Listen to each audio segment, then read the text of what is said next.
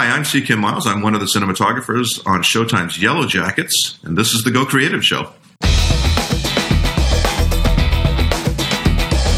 Hello, and welcome to the Go Creative Show, a podcast for filmmakers. My name is Ben Consoli, and today we speak with C. Kim Miles, the cinematographer of Yellow Jackets on Showtime. Kim, thank you so much for joining us today. No, oh, thanks for having me. This is fantastic. Uh, I love your show. Well, I love your show. Yellow Jackets is wild. It's wild. And I cannot wait to talk to you about it. Um, and there's just so much to talk about. I'm, I'm, like already excited to go. But before we get there, I just want to very quickly mention our sponsors today Filmmakers Academy. Master your craft at filmmakersacademy.com. We're actually going to be hearing from one of the instructors at Filmmakers Academy later in the show. So you get that to look forward to. Uh, this episode is also sponsored by ARRI Rentals. And of course, I want to encourage you to follow us on your favorite podcast app and hit subscribe so you never miss an episode, as well as Twitter, Instagram, Facebook, and YouTube, where you can not only hear the episode, but see the episode. Um, and all things Go Creative Show at gocreativeshow.com. So, Kim, Yellow Jackets is a wild show. I mean, I just keep saying that over and over. And I feel like it's a sleeper hit because it, you're on, as we speak, I think the most recent episode is eight. And I feel like in the past couple of weeks is when everyone is starting to now say, Have you seen that show? Like, what the hell's going on over there? What a great experience that must have been to work on something like this. Uh, yeah, it was great. It, it was a real uh, roller coaster ride uh, putting it together. I remember getting the call uh, uh, about the show from uh, a producer friend of mine named Brad Van Arragon, who runs who ran the show in town, and um, he pitched it to me, and I said, "Well, that sounds crazy," and. Um, I read the scripts. I'm a, I'm a pilot too, so that's one of the reasons he reached out because I'm, I'm, there's an aviation connection as well, and and um, you know, the first thoughts you have are, are, that it's like Lost, you know, the movie uh, uh, from the 1990s, which is is a difficult uh, movie to watch these days. It's uh, certainly not aged. Uh, yeah. All, I shouldn't be saying that, but anyway. Um, uh, so yeah, a really wild logline and lots of fun to work on for sure. Yeah. yeah. So for for the people that aren't familiar with it yet, um, how do you describe the show? I mean, you had mentioned you're a pilot, which is important. I, you know, in a way, because the show kind of all revolves around this idea of a plane crash. So, how do you describe the show to people? Um, I tell people that it's about uh, about these uh, uh, these ladies that we meet in the present day, whose lives are are somehow different than everybody else's. And we find out that they were all members of a soccer team that was on their way to nationals 25 years ago when their airplane went down in the woods. And uh, it's kind of a character study with these ladies and, and um, learning how their lives have changed based on events that transpired while they were lost in the woods for 18 or 19 months. Oh, and by the way, everyone's a cannibal. like, just that little extra piece. There's hints of that, yeah. exactly. Oh my God. Well, when the show like this comes to you, and I know you were working opposite another director of photography as well. So you guys were working together on that. But when a show like this comes to you, what what is your first thought? Like when you start to, you know, when you when you need to apply visuals to a storyline that's so like crazy like this, um, what's your first step to kind of work through those visuals? Right. Well, on a show like this, um, first of all, I should say that, that the pilot episode was directed by Karyn Kusama and uh, and photographed by Julie Kirkwood uh, down in L.A. Uh, a couple of years ago, I think. Now, um, so a lot of the answers were already um, presented or addressed uh, in terms of the photography of the show. Um, we looked at uh, uh, Trevor Forrest was the was my counterpart on the show. He did the odd numbered episodes after after the pilot. Um, and he and I looked at the uh, at the pilot together, and uh, we consulted with Ashley and Bart uh, and Jonathan, our, our, executive producers and our, our co-creators, um, to determine what we liked about the pilot, what we didn't like about the pilot, and, and how we wanted to move forward and, and uh, expand the show. Um, at that point, um, Trevor was very gracious and said, "Look, you know, you're you're doing the first uh, episode, so why don't um, you?" Uh, bring your influence into the show. yeah, you're kind of setting the pace. Yeah, even yeah, though you didn't bit, do the yeah. pilot, you are still setting the pace right. for the remainders. That's right. Yeah, it's you know, episode two is when people start to watch the show, and not to not to uh, uh, blow my own horn or anything, but it, it is when people start to take note of what's happening in the show. So it was an important um, uh, an important episode to to address and get it right. You know. Um, yeah, and I think so, that's true. I mean, once you are watch, once you've made the decision that I'm going to watch Beyond the Pilot, you are now. You're right. It, there is something about that second episode being almost like the first episode you're committing to to say like yeah. yes i'm now going to give yeah. this show 10 hours um, and yeah. there was one sp- one kind of difference that i noticed between the pilot and episode 2 is i feel like you guys brought in more camera movement and i'm wondering if that's something that you feel as well or am i just kind of noticing that out of nowhere but it seems like camera movement become became more uh, important than it was in season yes. or, or at least more utilized than in season 1 yeah, and I think that's, episode that's a function one, of a season number. One. episode one, yeah. um, that's a function of a number of different things. Um, first of all, episode one took place primarily uh, in in the present or in in flashbacks prior to the crash, um, and as such, it, it sort of sets the table in terms of introducing characters and um, and establishing the world that they're in. It doesn't really get into the woods quite as much as we did in episode two. Yeah. Um, and for that reason, I know Karyn and Julie were very concerned with having very carefully composed shots to really set the table and, and um, create a world uh, uh, to propel the season through. And then in episode two, we um, we really got into um, introducing the forest and introducing the chaos that then uh, uh ensues as a result of the uh, introduction to the forest.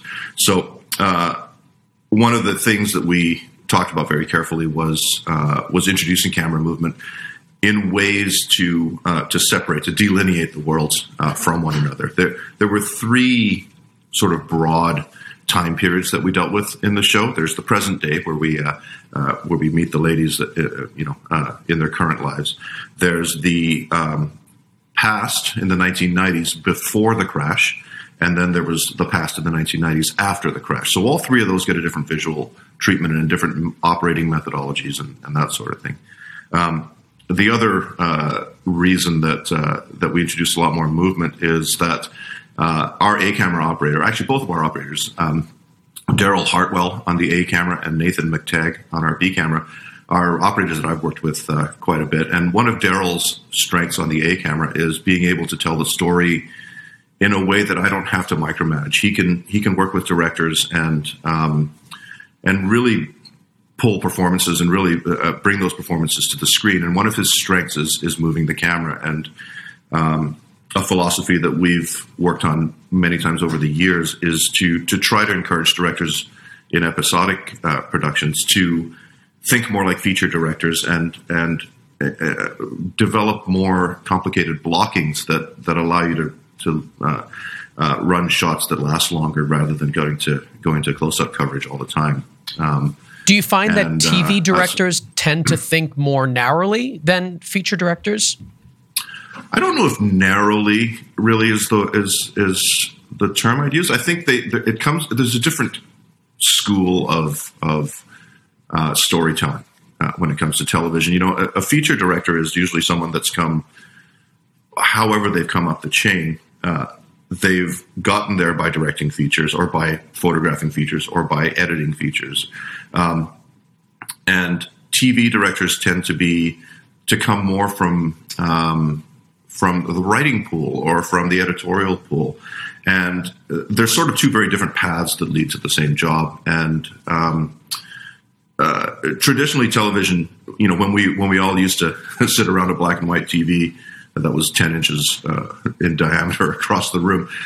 You needed those big close-ups so that you could see what actors were thinking. And nowadays, you know, people sit back and look at you know 75 or 80 inch uh, uh, LCD screens or LED screens, and those really big television close-ups that you used to get back in the 80s are are now you know overwhelmingly big. So so there's there's definitely been a trend lately of of trying to push more towards theatrical framing and and um, allowing audiences to see more of the uh, more of the world around them rather than just uh, giant close-ups of uh, of uh, characters. You know, so so it's more uh, about a blocking thing that that you're noticing. it is is, yeah. It's so weird that you said that because it, it, I, for some reason, started watching Mod. just I don't know. For it just, I just sort of popped up. I'm like, I've never seen this show, and I'm kind of interested in what it was all about. And as I'm watching it, I'm like, the close-ups are so jarring because out of nowhere you'd have, you know, it, it was in four three. Obviously, it wasn't in widescreen, but Right. you'd Yeah. you'd have a scene and the sets were very very small and not very deep, so there's like no depth of field at all. And um, Right. you'd get a close up of somebody's face that seemed so forced because it was just Uh-huh. giant. And I I wasn't even putting it together until you just mentioned at this moment that that was Yeah. because of the TV screens being small and far away from you. It it's just it's so obvious, but you don't think about it until you think about it. Right. Yeah, it's kind of an old school thing, you know, and it's it's taken. You know, I've been doing episodic for I don't know ten or fifteen years now, and and that has been probably the toughest battle in, in terms of of pushing television into a into a more theatrical uh, visual space. Is is trying to get people away from over covering scenes. You know, the the the trouble with with um, episodic stuff, and it's not. This isn't really anybody's fault or anything like that. It's just it's just the way that we've grown up. And in television, you tend to cut more because um, there's sometimes a disconnect between what the director is intending and what the, the showrunners or the the other creatives are intending. And a lot of the times, you'll get requests for uh, on set when you know when we're doing a complicated oneer with a really with a really complicated blocking.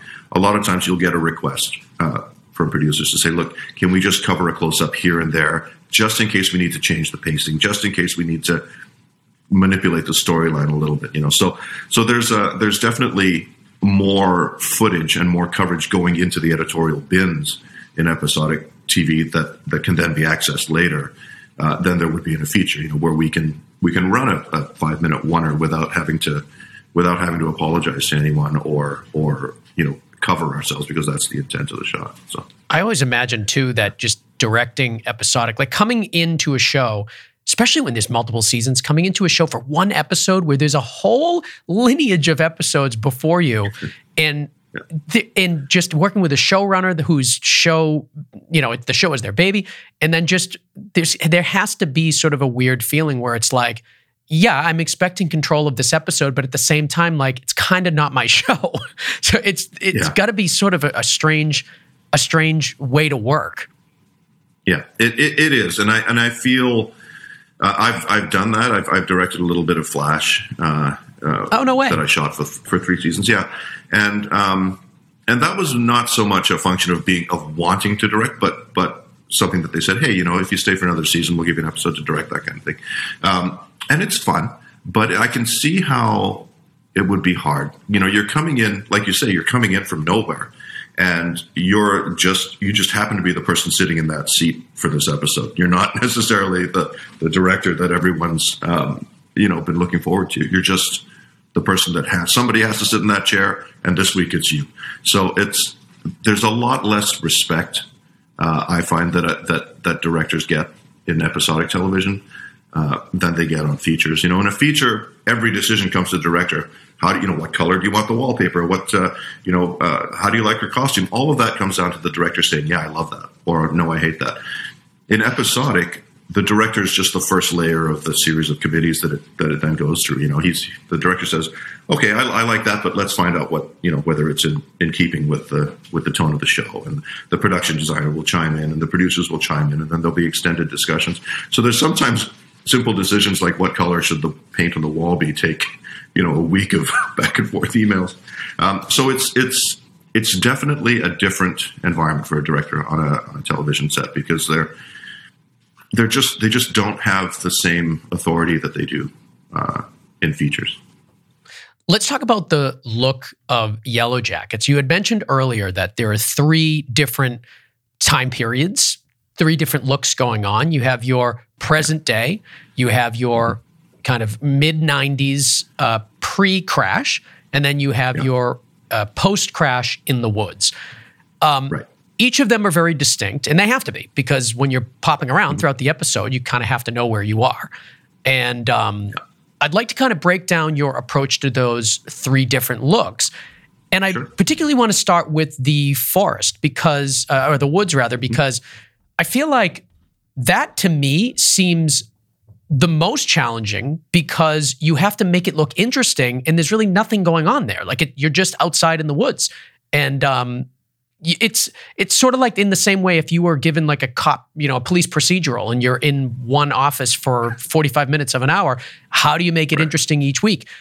So talk to me about the way you approached the scenes in the woods, developed its look, and um, uh, and I'm particularly interested in that sort of post crash moment where we're first as an audience experiencing right. this. Sure. Well, that's the. Why don't we start there? That was the first sort of time in episode two when we, um, you know, in episode in the pilot, we we uh, we hint at the upcoming crash, and we've we've told the audience that there was a crash, and then in episode two, we open on on Misty experiencing the crash uh, from her perspective. It's in, in, many ways, episode two is Misty's episode. Yeah. Um, so we needed to now create a world that didn't exist in the in the pilot, which is the the uh, post crash in the woods uh, field. So we looked at a bunch of different um, uh, different options. We tested a bunch of different lenses and cameras and stuff. We shot the show on the uh, Arri Alexa LF, uh, which is a, a fantastic uh, piece of equipment, which we can talk about another time. But uh, um, no, we're, we're going to talk about th- it. Don't you worry. um, but the we wanted to because we wanted to give each world a different look.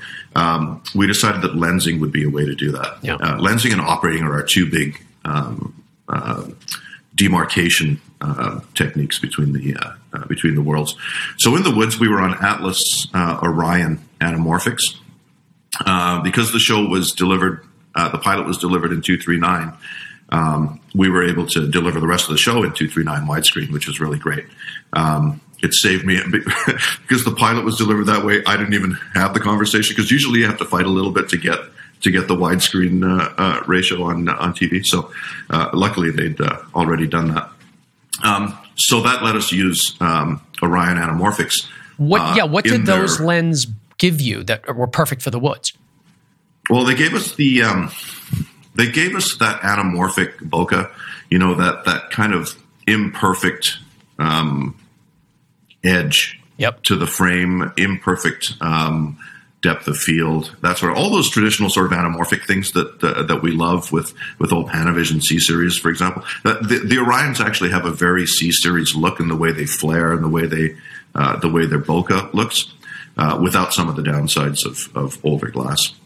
Uh, they're very fast. Uh, they're really, really great lenses. Relatively lightweight for anamorphics.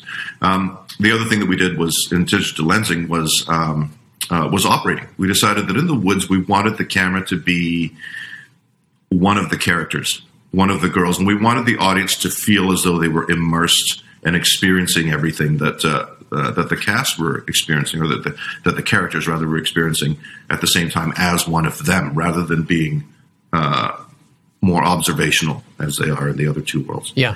Um, so we did a lot of handheld work in the woods, um, and uh, kept the lenses short and kept uh, uh, kept the camera right in amongst the girls as much as we could, um, so that we could um, you know participate in the storytelling rather than document it. And you said you were using the Alexa LF? That's correct, yeah. Yeah. So we had LFs and LF minis or mini LFs, or I forget how those are uh, supposed to be called. Um, the minis are uh, are a great lightweight camera uh, uh that also offer you the uh, the LF large format sensor. Um, they're just they're just great. They're, you know, there's the the sensor size gives you an amazing uh, depth of field. It gives you some really great um, uh, focal length options, field of view options. Um, you know, compared to a 35 millimeter camera, larger format cameras allow you a wider field of view with longer focal lengths. So, for example, um, when we're uh, when we want the field of view of an 18 millimeter uh, in a 35 millimeter camera, uh, on an LF, you're probably in the 24 21, 24 millimeter kind of range. Yeah. So you give up, you know, you have the field of view of an 18 mil, but you give up a little bit of that distortion that an 18 mil um, uh, tends to introduce, which allowed us to keep the um, keep the frame looking more less distracting and, and, and, and allowed us to draw less attention to the camera. um, and the uh, and the anamorphics really really played into that too. So, well, what I think is so great about the anamorphics in the woods is that you have so much in the out like in the in the edges of the frame. You've got the trees. You have so many things that are sort of vertical. So it does that little bit of a bend just makes everything feel yeah. surreal in a way. Yeah. Yeah. And the and you know bokeh when there's highlights in the bokeh there they have that traditional sort of anamorphic oval shape to them instead of being circular um, which gives the woods kind of this mystical vertical kind of feeling of, of being compressed uh, all the time, which is, uh, yeah, I love playing with subconscious things with the audience, uh, and that was one of the things that we uh, we were always playing with. What's another? How do you how do you work with subconscious?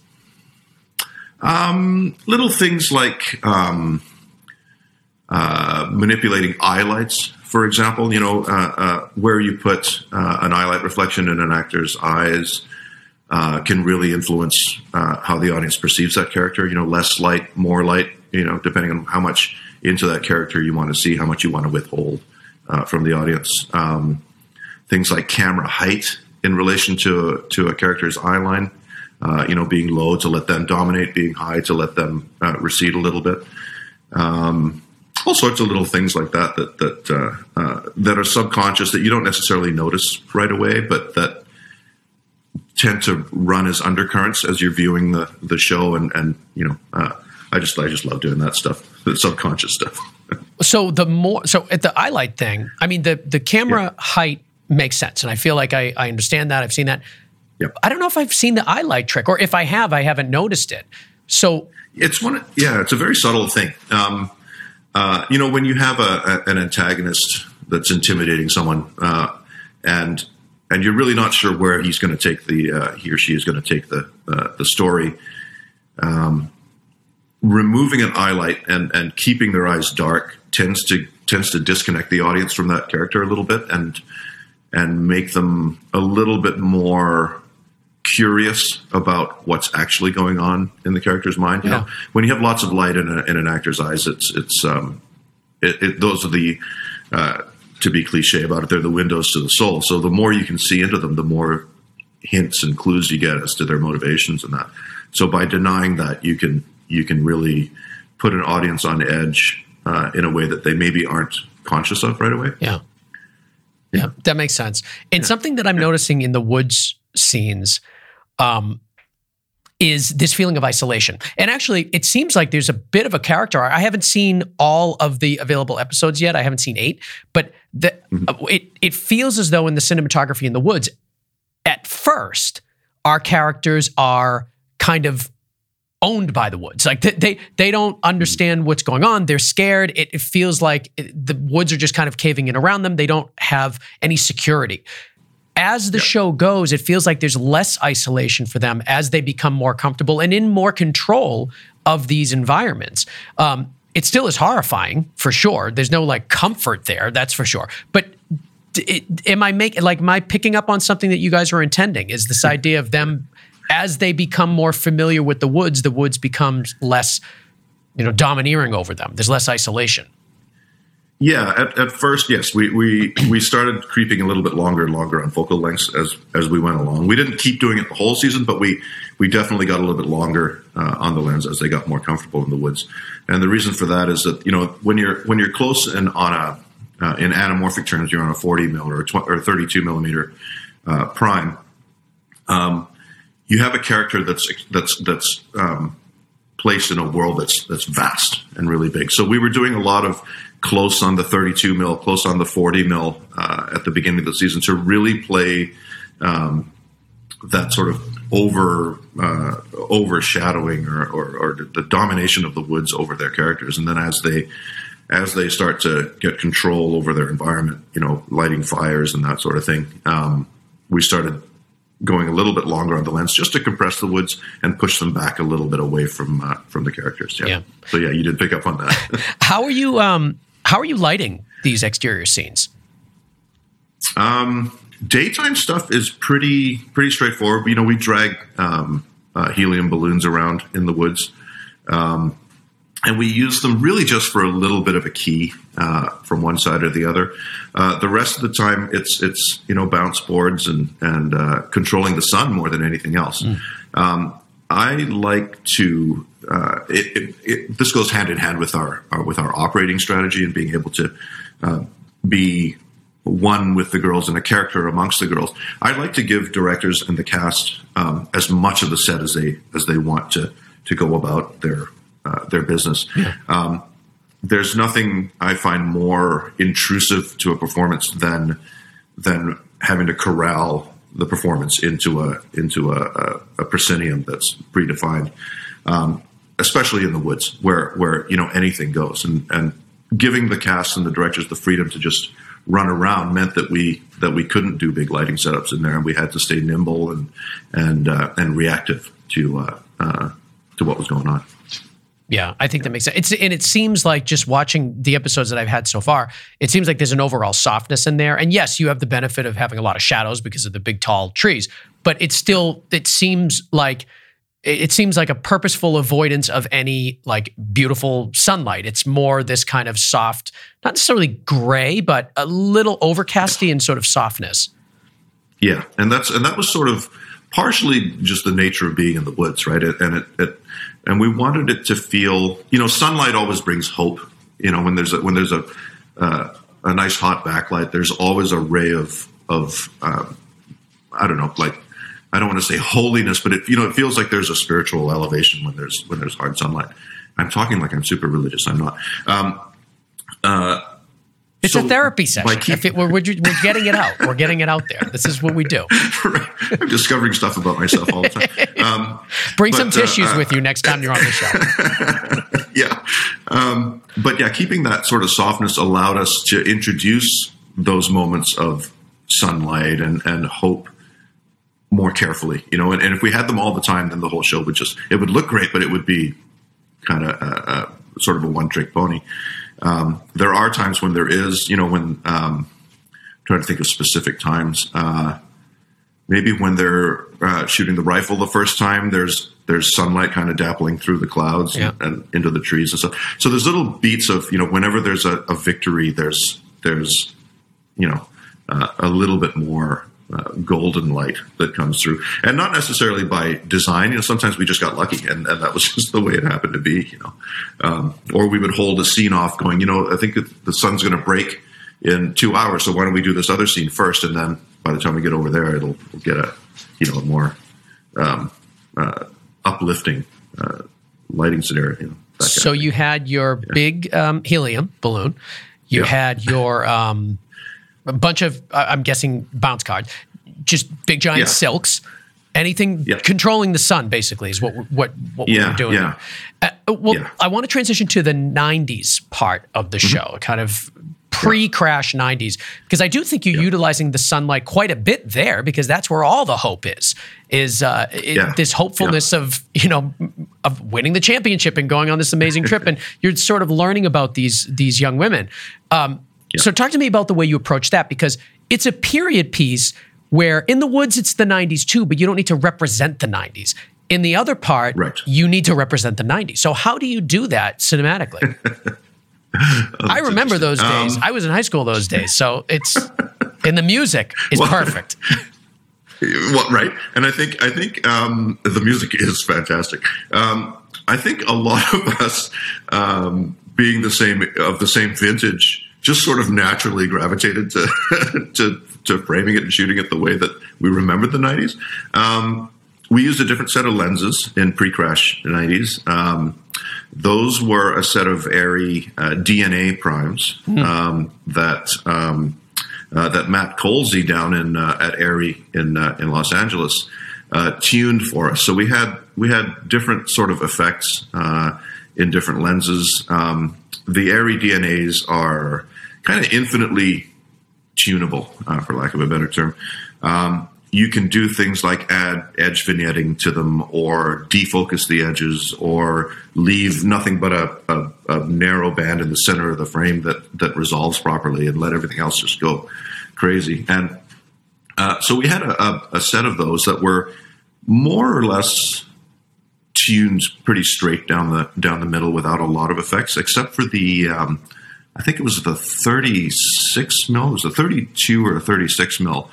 Um, that actually had come off of another show and had been detuned on the edges, so it was out of focus. And we really liked that, so we we tweaked it a little bit to uh, to make it work for us and, and use that lens quite a bit. Yeah. Um, in in uh, in pre crash nineties, um, but no, it was it was. Um, you know that was a really subconscious thing how we framed pre-crash 90s um, How do you mean? And by the way, but as you're just- thinking about that, I was just talking about. Yeah. I was um, I interviewed the director of photography of Being the Ricardos, and oh my god, it was just yesterday, and I forgot his name. That's killing me. But we were talking about. Um, oh, Jeff Cronenweth. What am I talking about? Of course. right Um, right But we were talking about, I believe it was him. I've done a bunch of interviews the past couple weeks, but I believe it was him um, that was using DNA lenses because of that ability to sort of have the little inconsistencies. Because he was representing, you know, the 40s and 50s and all that for uh, I Love Lucy time. So there is something. I'm hearing a lot of people talk about those lenses, and always the the the thought is it's customization. It's ability to have not every lens look the same. Um, Yeah. It's the inconsistencies that people seem to really want these days. Yeah, yeah. It's you know, there's been, um, you know, five years ago, the drive was really to to develop lenses that were well. Let's go a little bit further back when when when HD and when digital capture started to permeate. Um, we went from film cameras that had spent, you know, 100 years being developed with optics that have been, you know, 100 years in development, all those Panavision lenses that are just beautiful pieces of glass all of a sudden we had this transition to news cameras, you know, with the Sony F900s and the Panasonic VariCams that didn't have a great lens selection available to them. And all of a sudden we were dealing with with these kind of low cost zoom lenses and and and the the onus on optical quality dissipated a little bit. And then over the next, you know, I'd say between 2007 2010 we started to see lens manufacturers paying attention to this digital origination stuff and building better glass for that. And then it got the lenses got so good that it started exposing all the uh, aspects of digital origination that we don't like, which is to say that that stuff was getting too sharp and too crisp and too perfect, you know. Um, so now the, the pendulum has swung again, and, and and as the cameras have evolved and we're getting larger format, uh, larger sensor sizes and that sort of thing, the the digital origination stuff is starting to look more um, more filmic, for lack of a better uh, way to say that. Yep. Um, and as such, now we're now everybody's looking for ways to bring those imperfections back into back into the image, like you know, like we're talking about here. And the DNAs are really are really fantastic lenses. I mean, truth be told, any lens can be tuned. It's just a matter of how easily that can be done. You Yeah. know, there's uh, there's lots, and I imagine that's going to be a thing that that uh, more and more people are paying attention to is, is, is tunability in lenses.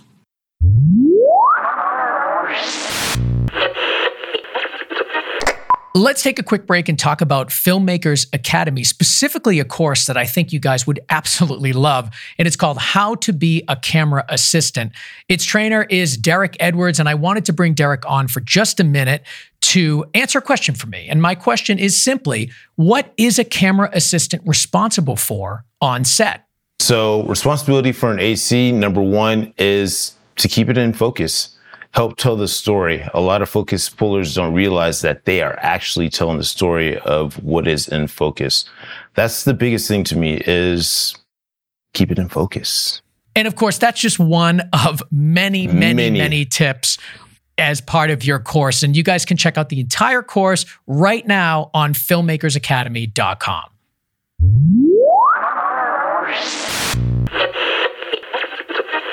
Well, I sort of stepped all over your answer about the framing uh, for the 90s and sort of being representative of what you remember from the 90s. So, uh, Right. okay, what Right. was your what were your visual references for the you know mid 90s scenes in Yellow Jackets? It, it, you know, I don't think we ever actually consciously developed um, a look for the mid the, the pre-crash 90s because it kind of came along uh, there was a little hint of it at the beginning of, of episode two and i think it was one of the first things that we uh, one of the first scenes that we shot also and we were still kind of finding our way. So I think it was it was sort of a generic. It was the scene with Misty uh, in the bedroom in episode two when she gets a phone call from uh, uh, from a collection of girls that are Yes. giving her a hard time. Um, and it was a, a really it was a really tight location. It was really small. We were upstairs up this narrow staircase to get all our gear up there, and um, and I think by the time we got to shooting that, we were just like, look, what do we need to tell the story? Let's just get the wide, and then and, and then just sort of went from there. So we never actually fully developed that that pre-crash '90s look, and it was just something that we we did, and we thought, well, how can we make this look different than than the woods? Well, it's not handheld, so it's it's it's in many ways it, it sort of paralleled the present day in the sense that it wasn't handheld; it was more on the on the head uh, on dollies. Uh, we don't we never carried a Steadicam. Uh, I'm not a huge uh, Steadicam uh, user for the sake of Steadicam. It's Why? It's a great tool, you know, when you need to run up a. a well, it, it's there's a lot of Steadicam owners. There's not a lot of really great Steadicam operators, and I don't say that in a, in a disparaging way. It's a, it's a very difficult tool to master, and when a Steadicam starts doing the things that I don't like about Steadicam, it becomes very obvious. Um, and that's things like you know when you get a little bit of masting and you start seeing horizons that are changing and and that sort of thing. And it, it's there's they're getting much much better uh, these days, and they they have a place absolutely in the, in the lexicon of, of tools. Um, absolutely, I'm not I'm not anti Steadicam. I just don't rely on it all the time for movement. And you, Um, do you mean like the actual traditional Steadicam or just colloquial Steadicam, like including Movis and things like that? Movis is a whole different topic. Yeah. Um, I'm I'm into like Steadicam at least has evolved and has matured. Movis are they're a great tool and they again they have their place. Um, but I have an issue, especially when I'm shooting episodic schedules. Uh, I have an issue with reliability, and we just simply don't have time to be troubleshooting um, equipment issues. Yeah. And sometimes, you know, when you have when you have something like a Movi that maybe wasn't um, initially designed to handle cameras that weigh 40 pounds. Um, you end up discovering issues with the uh, with the gimbal or with the with the rig that that take a little bit of time to troubleshoot. And I'm not again, I'm not uh, um, speaking ill of Movi by any means. It's just that things are designed a particular way, and, and when we try to adapt them to how we're making our movies, sometimes that doesn't work out, and we just don't have time to. to Well, uh, technical problems can of stuff on set. span basically anything. I think, it, but it, Yeah. it is another thing. Like it's another thing to go wrong. And when you're on a tight Yeah. schedule, I totally understand it because sometimes it's just, and I see this in my in our own work. It's like sometimes it's just easier to put that, just hold the camera. It's like just grab it, get a quick handheld shot, and it's done. We don't need to Yeah. spend three hours, you know, troubleshooting and organizing and making all the technology work. Just hold the camera, shoot, and let's move. Yeah.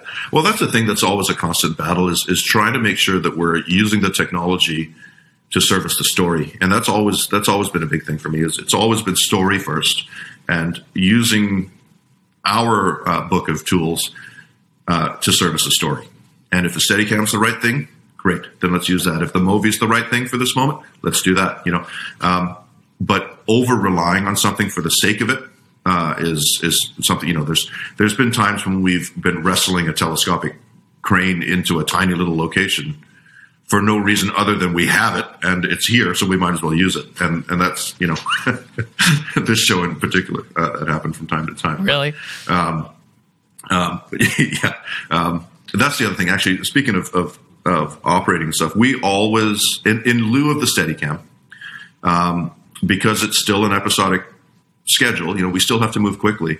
Um, we'll often trade the the budget for the Steadicam uh, for a run a show Libra head or some other uh, um, remote head, stabilized head, um, which then allows us to stick that on a dolly and drive over moderately uneven surfaces surfaces without having to to lay dance floor or to lay track. Yeah. You know, for example, we can roll a, a, a dolly down a road with the stabilized head on it and the head, and rely on the head to soak up the, Yeah, the imperfection. So, um, so yeah. That's so a going, good. sorry, we, that's a good swap when you really think about it. When Yeah. it comes to moving Yeah. things quicker, moving your day, that that's a really good swap. Yeah, yeah, it's it's it's fun, and, and you know, uh, Daryl, our, our A operator, and uh, and his guys with the uh, uh, with the Libra head um, are so in tune with one another. They work they work together all the time.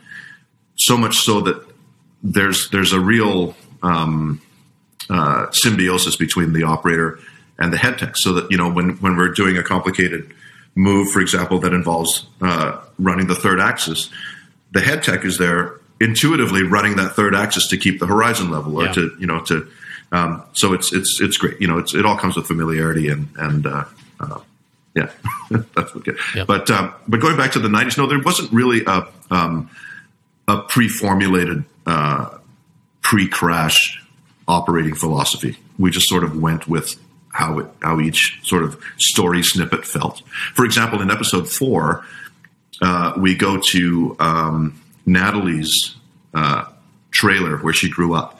Uh, present day Natalie, uh, Juliette Lewis's character, shows up at the trailer to see her mom to to, to grab a, a, a tape out of the uh, out of her old bedroom, and we have a, that triggers a little flashback into the into the mid '90s that um, tells us the story of how Natalie's dad was killed, how he died, and in that instance, it like the the location was so perfect. It was an actual trailer that this lady lived in. Uh, we'd cleaned it out and dressed it the way we wanted, but but it was an actual trailer in an actual trailer park that wasn't in the best part of town. And you know, walking into the set every day through that environment motivated. It, it gave you so many ideas. Um, you know, just being in that environment. And we ended up shooting that whole sequence in there, both the present day and the past, uh, handheld without, I don't think we used a light at all on those two days um, Wow. inside that trailer. We just let everything push in from the windows. I think we did a little bit of a bounce outside in, in her bedroom, but other than that, it was just a bit of negative fill to take some uh, take some fill away. And um, You weren't And lighting through the the windows yourself. You were just using. No. Really? yeah, that was all just natural natural daylight that was coming in. Um, and you know, thanks to the cameras that we have, the technology that we have now, they're so um, filmic in how they respond to visual information that you can get away with that stuff without having to push artificial light in. Like, there's nothing worse to me than than becoming conscious of artificial light coming into a set. You know, it, it, that that to me is a disservice. It, it draws attention away from the story, and it, and at least for me, and uh, it makes me start thinking about technique instead of following the story. So I will avoid pushing light through. You know, I when we're lighting interiors, I'll, I'll always light from outside and push as much through from outside as I can.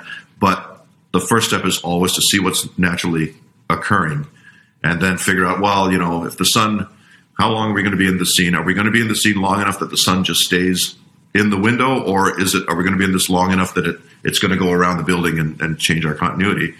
And then base decisions on how we light the scene on that. You know, uh, there's sometimes when you know you're going to be in a, a six pager in a room that starts with the sun pushing in, and then by the end of it, it's it's it's gone. So in those cases, we'll take the natural sun away and introduce our own light to, so that we have control over it. But but by and large, I'll I'll always default to what's happening naturally and try to enhance that Yeah. as much as possible. I'm glad you mentioned um, interior shooting because that's something I wanted to discuss because something I noticed in the present day portion of Yellow Jackets is how much reliance on window light. Almost all of those interiors are just just flooded with exterior light, and it, the interiors of these people's homes are pretty dark most of the time. Yeah. Not not, not most Yeah. of the time, but enough of the time that it's noticeable. You really do get a sense that there's a happier world outside and kind of a gloomy world in their heart, in their in their life, in their home. Yeah. And um, Yeah. I mean, it's obviously beautiful cinematography, but it also supports the storyline quite a bit. So, can you talk to us a little bit more about the way you approached the modern day, the 2021, 2020, yeah, 2021 um, Sure.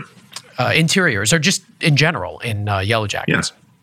Yeah. Well, most of our interiors, uh, most of our, our um, sort of go-to interiors, like the inside of Shauna's house, the inside of Taissa's house, um, those are all standing sets uh, that were built on stage. Um, our philosophies with with modern day stuff again anchor in in reality and being honest to what's to what's happening uh, in the real world if we're on a practical location, or being honest to what's happening in the story uh, if it's a if it's a, a studio uh, location or studio set like uh, like the house interiors. Um, you know, when when you're in a when you're in a home, when you're in a house, there's and the lights are off. There's generally just a push from the windows, and that's all you kind of have to go by until you turn the light on in the house. So, so we were always really selective in what lights we turned on, how much of the interior to uh, to bring into play, if you will. Um, I love bringing light in from outside uh, on a stage set and letting it, making it a really big source, and then letting it kind of skip off of surfaces in the room and bounce off walls and tables and stuff, and inform itself in a, in a lot of ways, uh, rather than trying to force a key light onto an actor's face. I'd, I'd rather just position our our our big source outside carefully enough that it's it's just catching you know a little bit of a white bounce off that tablecloth or a little bit of you know that wallpaper coming back uh, to give us that that sort of reality. Mm. And then again, we do very little augmentation of that on set. We let the big sources kind of drive it just as they would, just as natural light would in a in a practical location. Um, but yes, we definitely wanted. We always wanted to keep our characters on the dark side, um, and uh, and let there be a little bit of mystery in the shadows because uh, there's always this undercurrent of of of mystery, and you know, there's uh, throughout the the season there's a thread of of everybody in the world wanting to know what happened, and and the ladies withholding that information as much as they can. So we always wanted to keep that sense of of underlying mystery, no matter what we were doing. Yeah. Yeah. Yeah. And I also see quite a few shots with the windows framed, like actually building, you know, creating a smaller space within your set to just kind of have a conversation, or it, it, that seems to happen quite a bit. And I think, um, And I just love that use of natural light and sort of using windows to frame your scene. Yeah, and that was something that uh, that the designer Brian Kane uh, and I, and actually our, our, episode two director, who was then our producing director on the show, Jamie Travis, um, that was something that we all talked about uh, early in in prep was building sets that gave us the opportunity to have uh, a proscenium and then a world like a you know a, a, a, something that frames within the frame and then another thing that frames within the frame to to always give us a sense of depth always give us a sense of of coming and going and and and places for characters to hide or to emerge from. There's always that, you know, rather than having big open rooms, there was always a corner to peek around or a, or a hallway to push down, you know, that kind of thing. Yeah.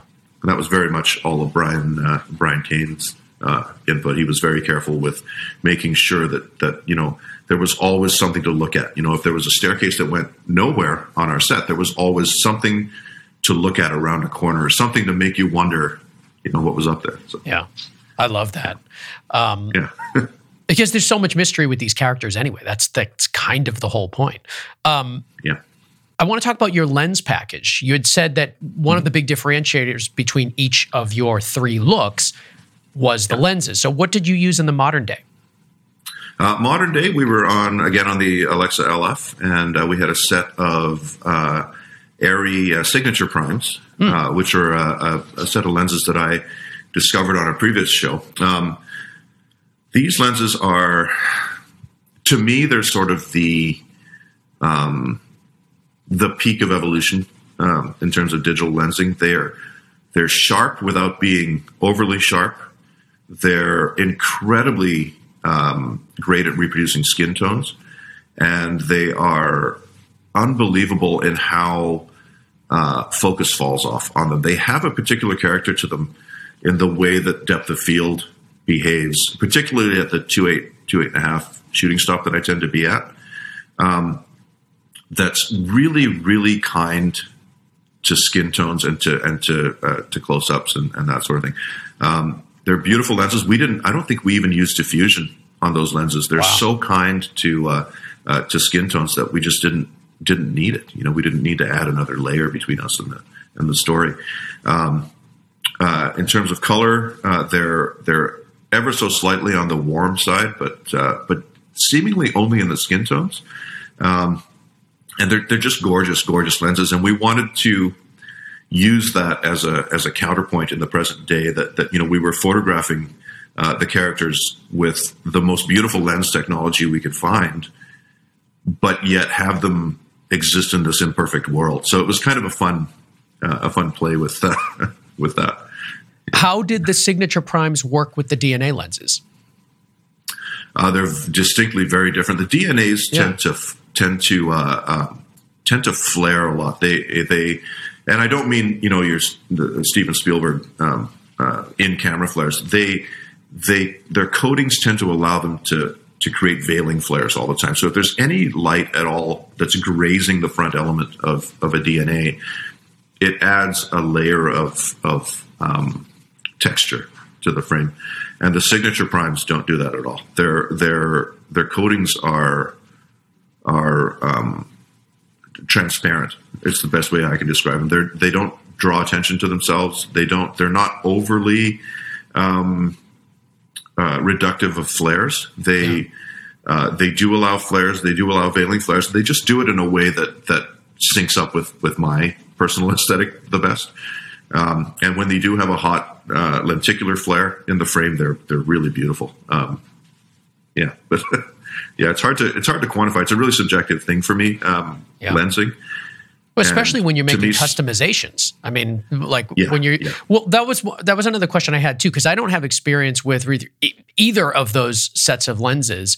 Um, Mm-hmm. But it sounds like, based on the conversations I've had with you and other directors of photography, um, it seems like the the DNA are the ones that you would use for um, making modifications.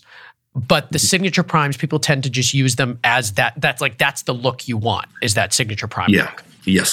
Absolutely. Absolutely. So so if I was doing, let's say, uh, if I was doing a, a a Jason Bourne movie, I would probably go for the uh, for the DNAs because they have kind of a roughness, uh, uh, uh, an agility to them that's kind of fun. You know, they're you Yeah. can you can tweak them to to to look differently, or you can keep them perfectly neutral. Um, but if I was shooting, you know, um, uh, Queen Victoria, you know, in a period piece, I'd probably gravitate towards the signatures because they're they're so forgiving, they're so beautiful that they they draw less attention to the camera and Yep. and you know feel more natural. Yeah. And it in the three different looks that you have, they do work together as one unit, but you clearly know where you are in time when you're watching the show. And obviously, you know, art direction and different characters helps as well. But there is a general feeling um, of a more modern look in present day and a, a more sort of vintage look. We've got a couple specific questions from our audience that I want to put up there. Simon on Instagram asked, "What camera did you use?" We've already talked about that. The uh, Alexa um, LF and LF minis. and the mini LF. Yeah. Um, we have one from Traver Gorley. I hope I'm saying that right. And this is very specific. And actually, I I haven't seen this episode yet, so I hope there's no spoilers in there. But he wants to know about the setup. Um, it says, "What was your setup for Taissa and Shauna walk and talk in episode eight? So, for those of you that have seen episode eight, I haven't yet. Um, apparently, there's a moment where there's a walk and talk. Can you? Does that ring a bell? That scene? And can you kind of Yeah. explain? Yeah. yeah. Can you explain it for Yeah, us? for sure. Sure. Well, in that, just to give it some context, in that scene, what's happened is, um, uh, and I hope this isn't a spoiler for anybody, but but Shauna's been having this sort of illicit affair with a fellow named Adam. Um, immediately prior to this scene, they're having uh, dinner at home. Shauna and her family, and Jeff and and uh, and their daughter. And the doorbell rings, and everybody thinks it's Adam, but it turns out that it's Taissa, who just wants to talk because her world's kind of coming apart a little bit. Yeah. So Shauna uh, goes outside, and and she and Taissa go for a little walk uh, outside to have a conversation. Um, so the uh, location that was a tricky one in terms of locations. We couldn't find a place that we really liked until I think we were actually shooting the episode already, and then stumbled on this location while we were shooting.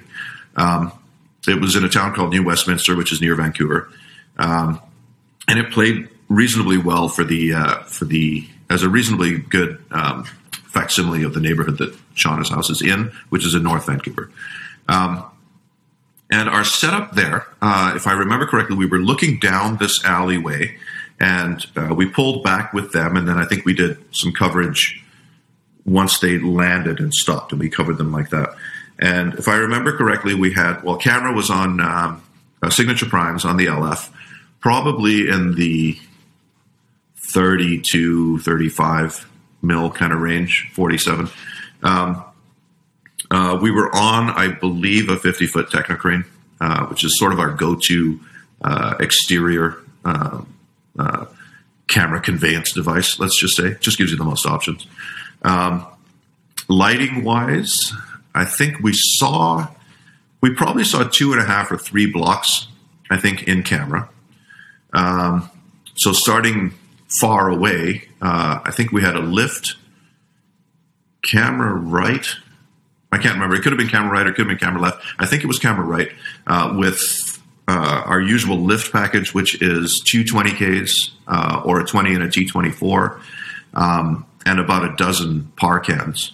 Uh, and uh, what we do with those is um, use one of the 20Ks as a moonlight color. Uh, so that would have, in the case of this show, that would have steel green on tungsten.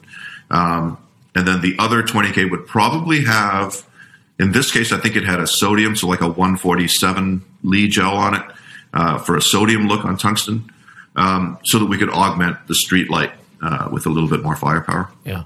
Uh, the street light that was near the actors was a uh, was an art department uh, build that they brought in, and we dressed. You'll notice the street light in the uh, in the movie has a bunch of garbage bags around it, hiding the uh, hiding the base of the thing. Um, so the scene was motivated by, like the key light in the scene was motivated by the color of the sodium, um, uh, offset by the steel green of the moonlight in the deep background. Uh, and then as the characters get to their their closer marks, I like to introduce a little bit of neutral light just to keep skin tones uh, honest and, and neutral. Um, and I think that was pretty much it. Oh, and then the other thing that we do in the lift, uh, there's the 220Ks doing their jobs, and then we use these 12 par cans, usually with medium or or narrow uh, bulbs in them, to pick out little pockets of light. So we'll point a, a, a what we call a fire starter, a, a narrow spot par can from the lift at a bush or at a at a car that's on the ground, um, or at an intersection, just to create some some breakup in the uh, uh, in the light. And that's probably all we did. Oh yeah, we probably also had a um, a paper uh, a paper lantern with two um, helio Astera Helios tubes in them. Yeah. Uh, in it, rather, uh, and we put that thing on the end of a painter's pole from Home Depot. Um, the Helioses are great because they're battery powered, they're wireless. You can you can manipulate them as you go along. You can dim them, you can change colors. Uh, so we were we were yeah. Now I remember uh, uh, having to keep that out of the frame. Um, so during the walk and talk, we had the Technocrane uh, extended to its full length to start the walk and talk. The actors are walking towards us. The Technocrane is is sucking back with the actors, and then uh, I think Michael Maliki, our one of our star lamp ops, was there with the painter's pole and the uh, paper lantern just to keep a little bit of neutral light on their on their faces. I and then love somebody's that. at the lighting board. oh yeah, and someone at the lighting board, uh, Dan Holt, in this case, our our board operator, is probably there um, dimming live dimming the Helios tubes in the um, in the paper lantern to keep it from becoming too uh, obvious. So there you go. I love Pretty- that visual of setup. just holding a painter's pole in a. It's like you're doing a student film. yeah, yeah, and trying not to bump into the, the you know the four thousand dollar a day Technocrane. Oh my god, Yeah. I love that. Um, And lastly, we got a question from Chris Bolton on Instagram asking to tell tell us more about your DIT Ryan McGregor. Uh, so, just for some context, Chris Bolton is a DIT in town, uh, also that I work with. Uh, Chris, why wouldn't you want to promote yourself? Why are you trying to promote another person? That is a fatal think flaw.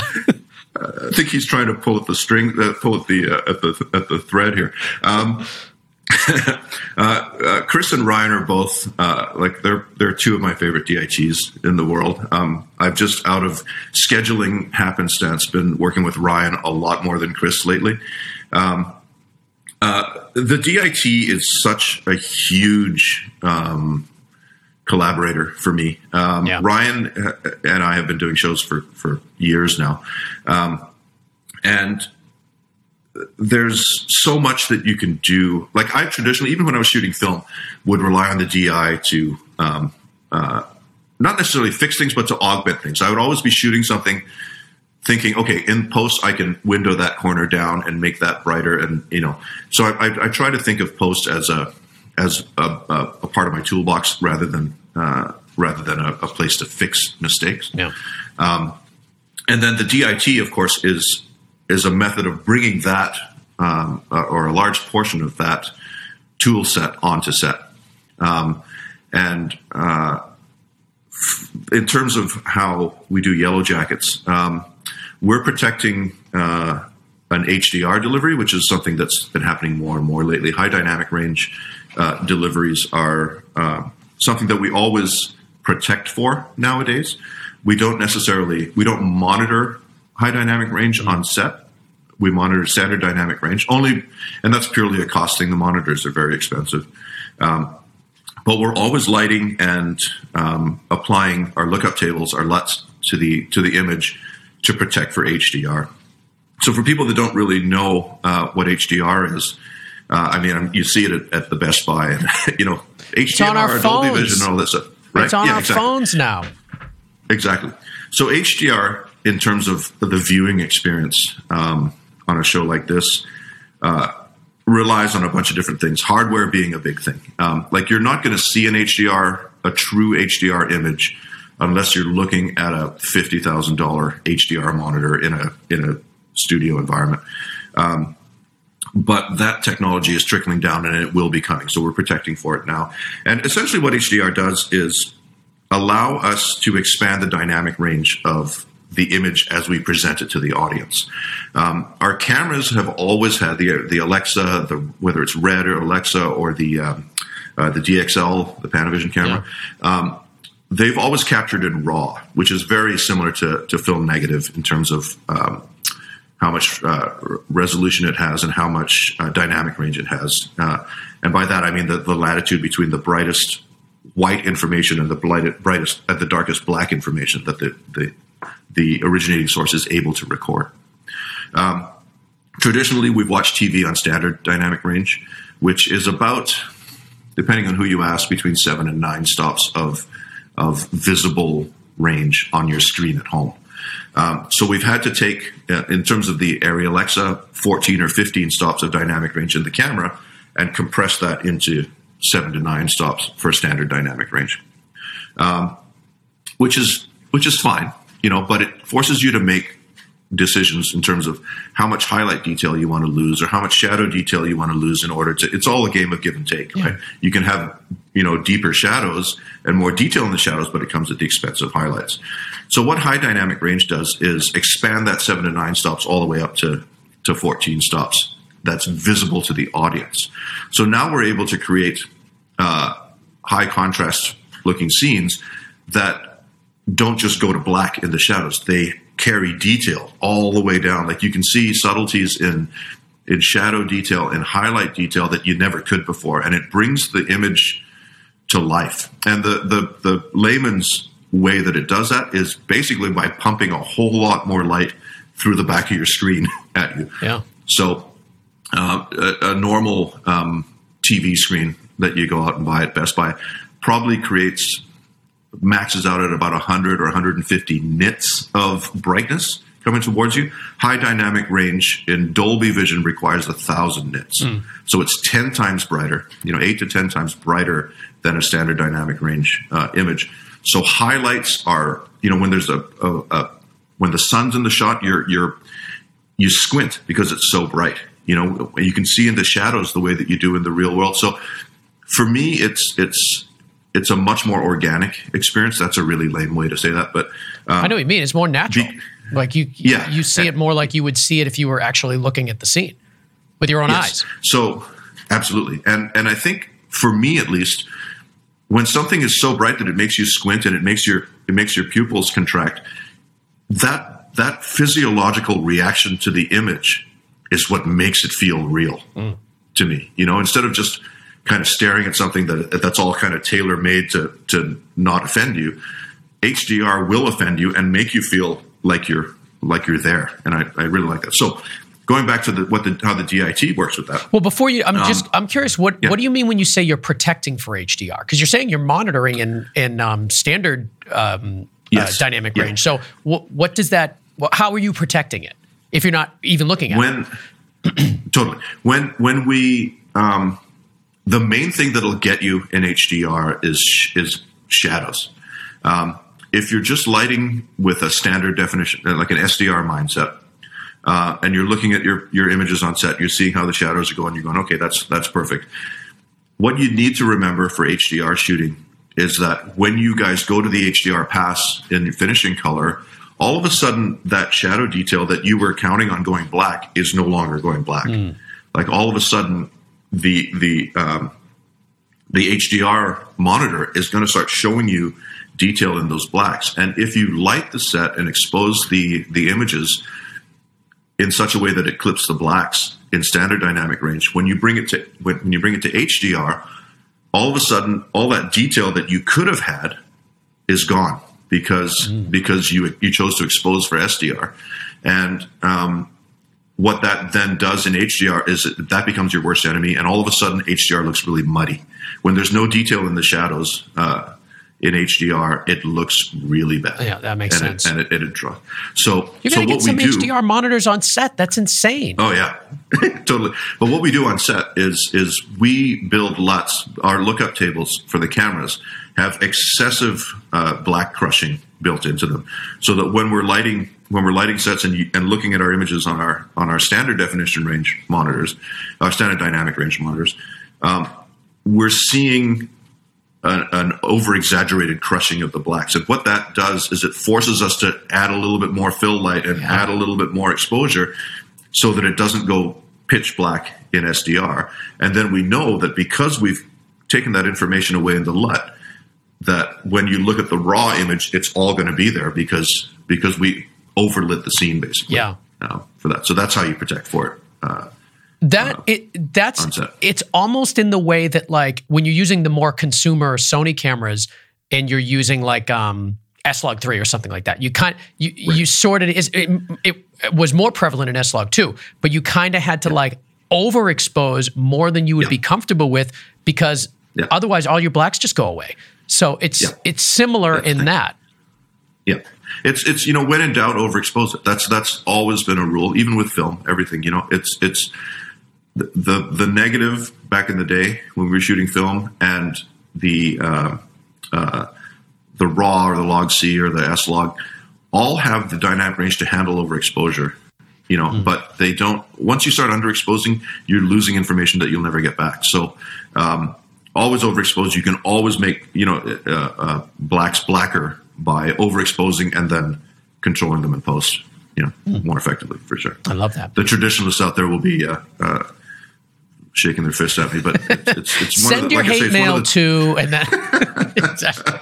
But it's just one of the tools, right? And you want to make the image look as, as good as it can, and and using all the tools that are available to you is is paramount in, in that. You know, the last thing I want to ask you is just kind of round out our conversation here. Advice for aspiring cinematographers. There's a lot of them listening to this show. They're you know young people trying to get into the industry. Um, yeah. You know, people like you are just huge inspirations for all of us. What is what is some advice you have for people to how do you break into this industry to be a cinematographer? Um, shoot everything you can. I mean, you've heard it before. Um, shoot everything you can. Try to bring your stamp to everything that you do. Um, be honest to yourself. Um, I've never gone wrong with with always putting story first. Mm. You know, it's it's seductive to to create sexy images in lieu of, of honesty to the story. But if you're doing narrative work, stay true to the story because it will always lead you in the right path. Um, be collaborative. Uh, listen to other people, uh, regardless of who they are, when they have an idea. Because um, I'm a control freak, you know, and that's kind of how I. Uh, one of the things that I have to deal with on a daily basis and it's hard for me, but I, I try to force myself to listen when someone says, "Hey, why don't we do it like this?" or, or "Can we start the shot like this?" Um, take the time to listen to what people are saying and digest it before you say, "No, I want to do it my way." Uh, that's been, I think, the biggest lesson for me. Um, so shoot everything you can, collaborate with people, uh, put value on other people's ideas, give them, give everyone around you ownership of the shot, ownership of the story that they're telling, and you'll get a lot more uh, back in terms of what you see on the screen. I love that. Just Yeah. Great advice, and the show is fantastic. It's called Yellowjackets. It's on Showtime. Um, really great work, Kim. It's it, great on the air. Great conversation. We went a little longer than expected, but it is what it is. I had a lot of fun talking to you, and I'm already looking forward to. I got to see episode eight, but your next episode is the finale, right? Is ten is, is episode ten the last one? Look at you getting the finale episode. I love that. Well, thank you so much for being on. Where can people find you online? Uh, I, my website is uh, at ckimmiles.com. Um, I'm on Instagram at Kim Miles, I think, K I M I L E S. I don't do a lot of social media, but uh, if you want to hang out with uh, everyone else and wait for me to post something, that's, uh, that's the place to go. I love that. We'll put a link to all of that in the show notes. C. Kim Miles, thank you so much for being on, and uh, I'm we'd love to have you back. Oh yeah, anytime. Thanks for having me. It was a real, real pleasure.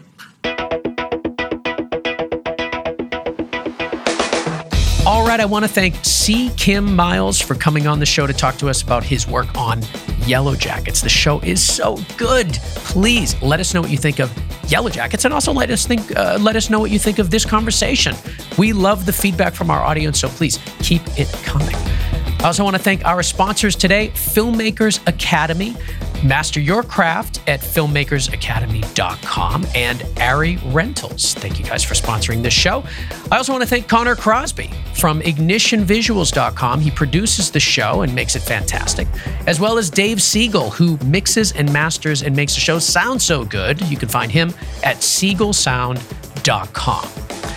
Of course, remember to follow us on your favorite podcast app. Search Go Creative Show and hit subscribe so you never miss an episode. We're also on Facebook, Instagram, Twitter, and YouTube, where you can not only hear the episode, but see the episode. So you want to check that out as well. All things Go Creative Show at gocreativeshow.com. And if you want to follow me, you can find me on Instagram at Ben Consoli, B E N C O N S O L I. I want to thank you all for joining us today, and we will see you next week on another episode of Go Creative Show, a podcast for filmmakers.